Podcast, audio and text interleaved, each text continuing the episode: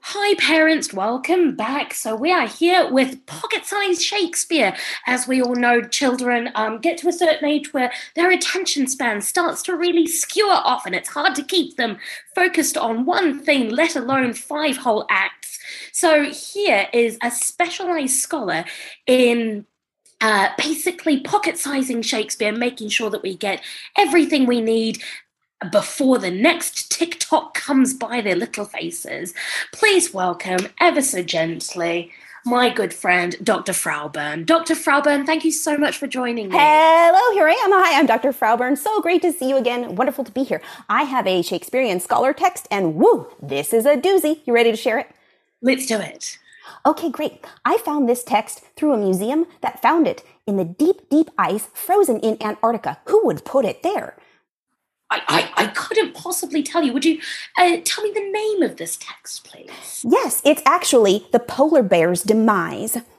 The Polar Bear's Demise. Amazing. And what would you like us to know about this text before we do dive in with our dramatic readings of it? The polar bear's demise is actually quite metaphorical. So even though you hear polar bear and think animal, that's not necessarily the case. This is a tale about people.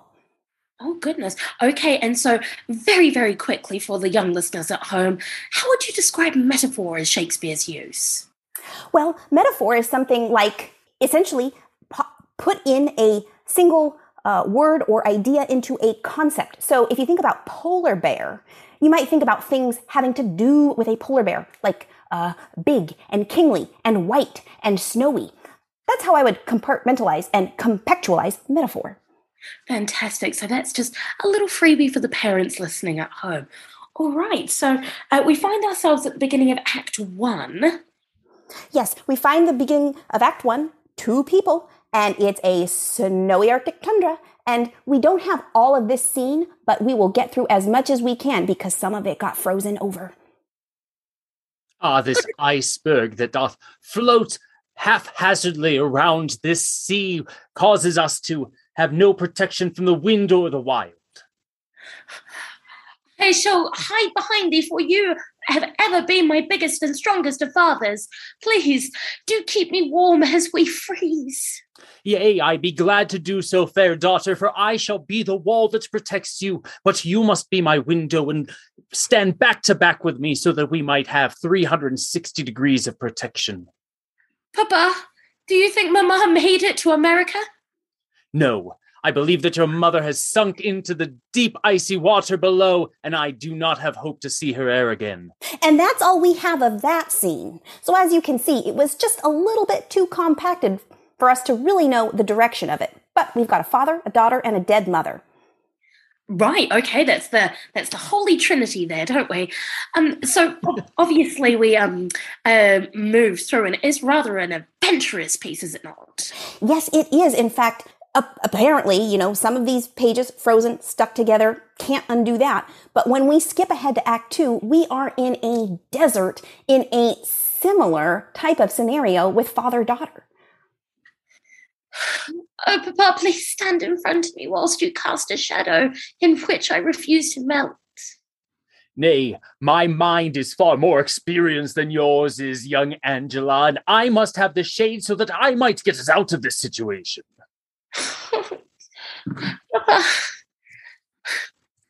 thinkest thou that Mama made it to England? Ah, yea. Certainly she should have gotten out of this, for what should she do? Sink in the sand? Ha, ne'er. Oh, Papa, when will we be fine again? Angela, things will come out the way they are meant to be, but if thou make my mind work for easing your own, I shall never find a way out of this desert. I growest parched. Well, perhaps thou should headest toward thy oasis, where there seem to be a pond and flowering trees. So I've noticed in the text that after this, there is another somehow frozen chunk. Absolutely.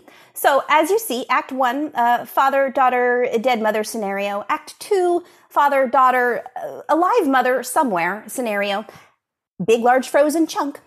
So we have to go to Act 3, which is where these two families with missing mothers meet in a suburban setting. I still cannot stop shaking, for my frozen blood has not yet thawed. Papa, I find myself still finding sand beneath my eyes, crevices, and pockets. Yea, dear Angela, thou willst find sand, for we have become 70% sand, as most people are 70% water. Papa, my teeth will not stop chattering. Please, oh please, would you put the stick back between my teeth so that I do not bite off my tongue? Of course, my dear daughter, you are all that I've got left in this world, and anything that is mine shall certainly be yours, for I love thee and need thee. Papa, please reach for the table where I see a cup of water. I cannot do everything for you, Angela. I have more concerns about reuniting with my wife, your mother, or so she claims. Papa? Yes, my love. Just thou seest the two figures over there that are hunched over one another as if in dreadful, dreadful cold rush. I cannot concern myself with others this time. I'm concerned for our own situation, for we may have reached the suburbs, but it be a far way from Europe. And let's just expedite this here. They do eventually meet. So father-daughter 1 and father and Angela, here we go. Oh, here, please, take some water. It is surely not too cold for you. I worry that if I drink it, my insides will freeze it. We have plenty of water, and if we do not want it, perhaps we should offer some to this poor sunburned girl. Oh my goodness. You there! Please, come up to us and share within our liquid bounty. Papa, thou canst be ignoring them. They are actively calling for us. I am trying to think, girl. If you want to see what they want, then go right on ahead. I am trying to get us out of this predicament. You call me girl. You know it. My name is Angela. 'Tis the name you gave me. I am trying to use my brain for other things, and if you want me to remember your favorite things, your name, and where your mother might be, then I will never find a way to solve this problem. Go meet with other people and pester them for a change. Papa is coming over. Let's just expedite this here. So the daughter meets the daughter, and the father meets the father. Hello, would you like some water? Oh my goodness, yes please, I would love some water. What is your name? My name is Angela. Wait, my name is Angela? What do you mean? Papa, do you hear this? Papa, do you hear this? Hold on, I'm making a friend with the other papa. What? No, you need not speak to your daughter in such a way, sir. We are all in this predicament, even if it seem opposite. Do not tell me what this predicament is. I'm trying to think of this predicament as we speak. Well, I'm sorry. It's just that I've lost my own wife, and my daughter is very sad, and your daughter seems to be dying of dehydration. Dehydration, but I do have an enormous amount of the juice as well. Please, here, take my cardigan. I've just been carrying it through the desert, so it may be somewhat sandy, but it looks like you could use the extra layer. Oh, thank you, Angela. You're very welcome, Angela. I do fear, sir, that I cannot tell our daughters apart, for I have called the name Angela, and both have turned to look, and your daughter, who is wearing a sweater, now seems to resemble my daughter, who is now wearing the same sweater. Did thou call me? Did thou call me? No one needs your attention right now. Please leave us be, and you too, sir, for I am trying to think. Well, what a rude man who sends away all of the help that he has. Does he not realize that we are in community, daughters? And let's pause here, because the rest of this act is frozen. What do you think? Wow. It's an incredible wow from me. So I do know that this idea of long-lost twins does exist very formidably in Shakespeare as well. So is this a sort of repetition of that? Well, it's a hallmarker of Shakespeare, and that's how we are convinced that this text is indeed Shakespeare. I mean, the connection's clear. We did no other research. Of course, and of course for the young ones listening at home and their parents, this of course it means that there are certain tropes, I suppose you would say, that keep occurring in Shakespeare. So this is just one to really narrow in on. Yes, speaking of narrowing in, we should, because my caffeine supply is running low. So essentially, frozen chunk. This next chunk is essentially towards the end, where the mother does make an appearance and meets both families, which, surprise, surprise, she has abandoned. Papa is so kind to put us up in this tavern. I shall sit here until a warm stew falls into my belly. Though the jumper does work. Oh, that's so lovely. What I will do is just eat the bread from the side of your stew. Together we shall have a lovely meal. Oi! Yeah. Oh, pardon me. Child, here, I have the steaming hunk of scoop for thy stew. I look upon the face of this person bringing my stew, and for some reason it is etched onto the inside of my heart. I know this face, I know it, but how not? It is a face that I have seen as well, but again I know not. Perhaps it is in my heart, perhaps it is in my soul. I see that kind face speaking to my daughter, and it seems like a familiar one, one that is warmer than it was when last I saw it, and yet colder within. Oi, both of you look familiar to me. Have I seen such travellers recently? I see not how far we have come from a frozen tundra, and we from the desert. 2 children that mirror each other such. I remember once I knew 2 is much, but I had to fly, I had to flee. I had unsowed oats growing wild within me. So here I am, serving stew at a cavern. Those unsowed oats sound familiar to me. Is that my Patricia? Patricia, do I see? Patricia. A name that I haven't heard since 8 years ago. 8 years ago, I thought I lost you into the sea, but now you stand right here in front of me.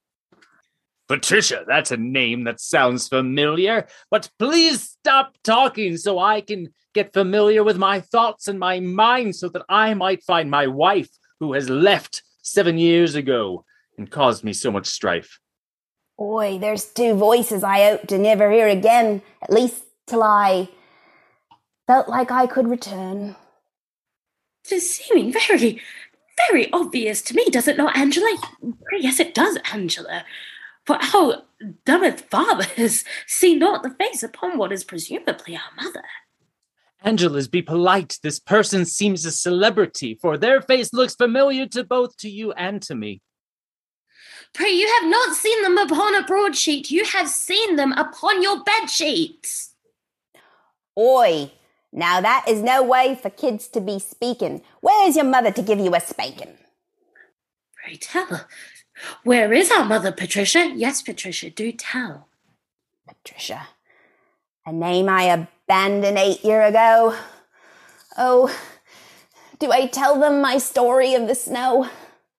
Patricia, please tell us, for we must now know. And the only way to thaw us is to help our minds grow.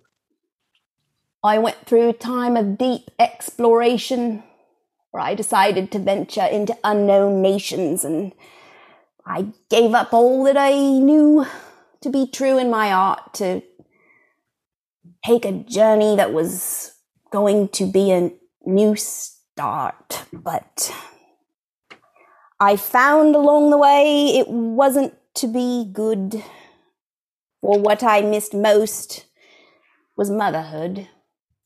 And so all the tundra, all the ice, the grandiosity did not return with any reciprocity, the warmth of the desert that could have melted this cold, cold heart. The oats that thou speak of has warmed up my heart, and I feel that the only way to think is to part with my daughter Angela and her Angela friend, and to find my own oats, and to call this an end. And that's exactly what happened. The emotionally unavailable father left. The emotionally vulnerable father stayed. The two kids were basically confused about all of their parents, and the mother just felt really bad.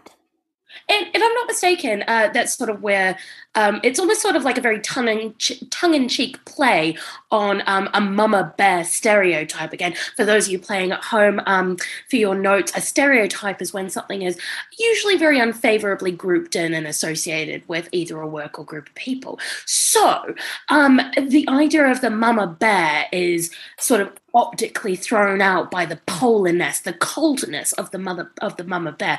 Generally kind of a warm figure. Am I reaching? No, that's exactly it, because that is where the polar bear metaphor comes in. She went to the ice.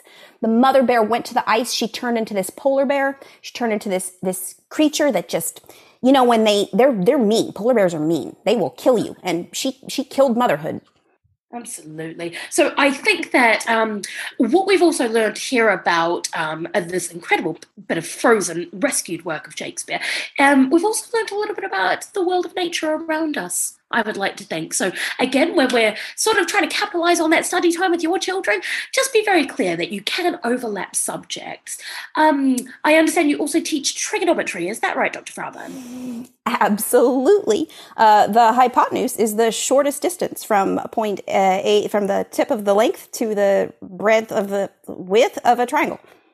Outstanding. Well, I really do appreciate you being on the show with me for Pocket Size Shakespeare. Is there anything that you'd like to leave us with the polar bear's demise? Any sort of lasting lessons or anything like that? You know, love your parents if you have them. And where's the teacher's lounge for the coffee? It is just to the side. Thank you. With a bat on the wall.